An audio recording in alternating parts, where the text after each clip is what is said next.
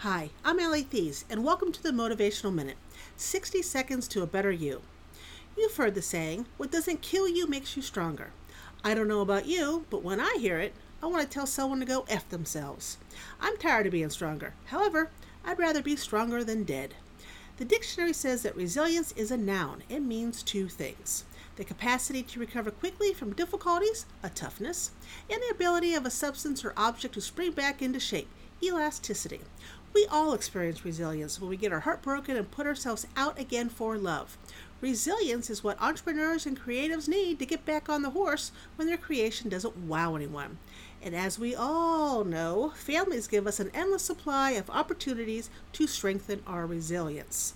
So, for your 60 second motivational minute for today, if you're listening to me, that means you're above ground and have survived. You have resilience. Think of something that knocked you down that you haven't gotten back up yet and get back up.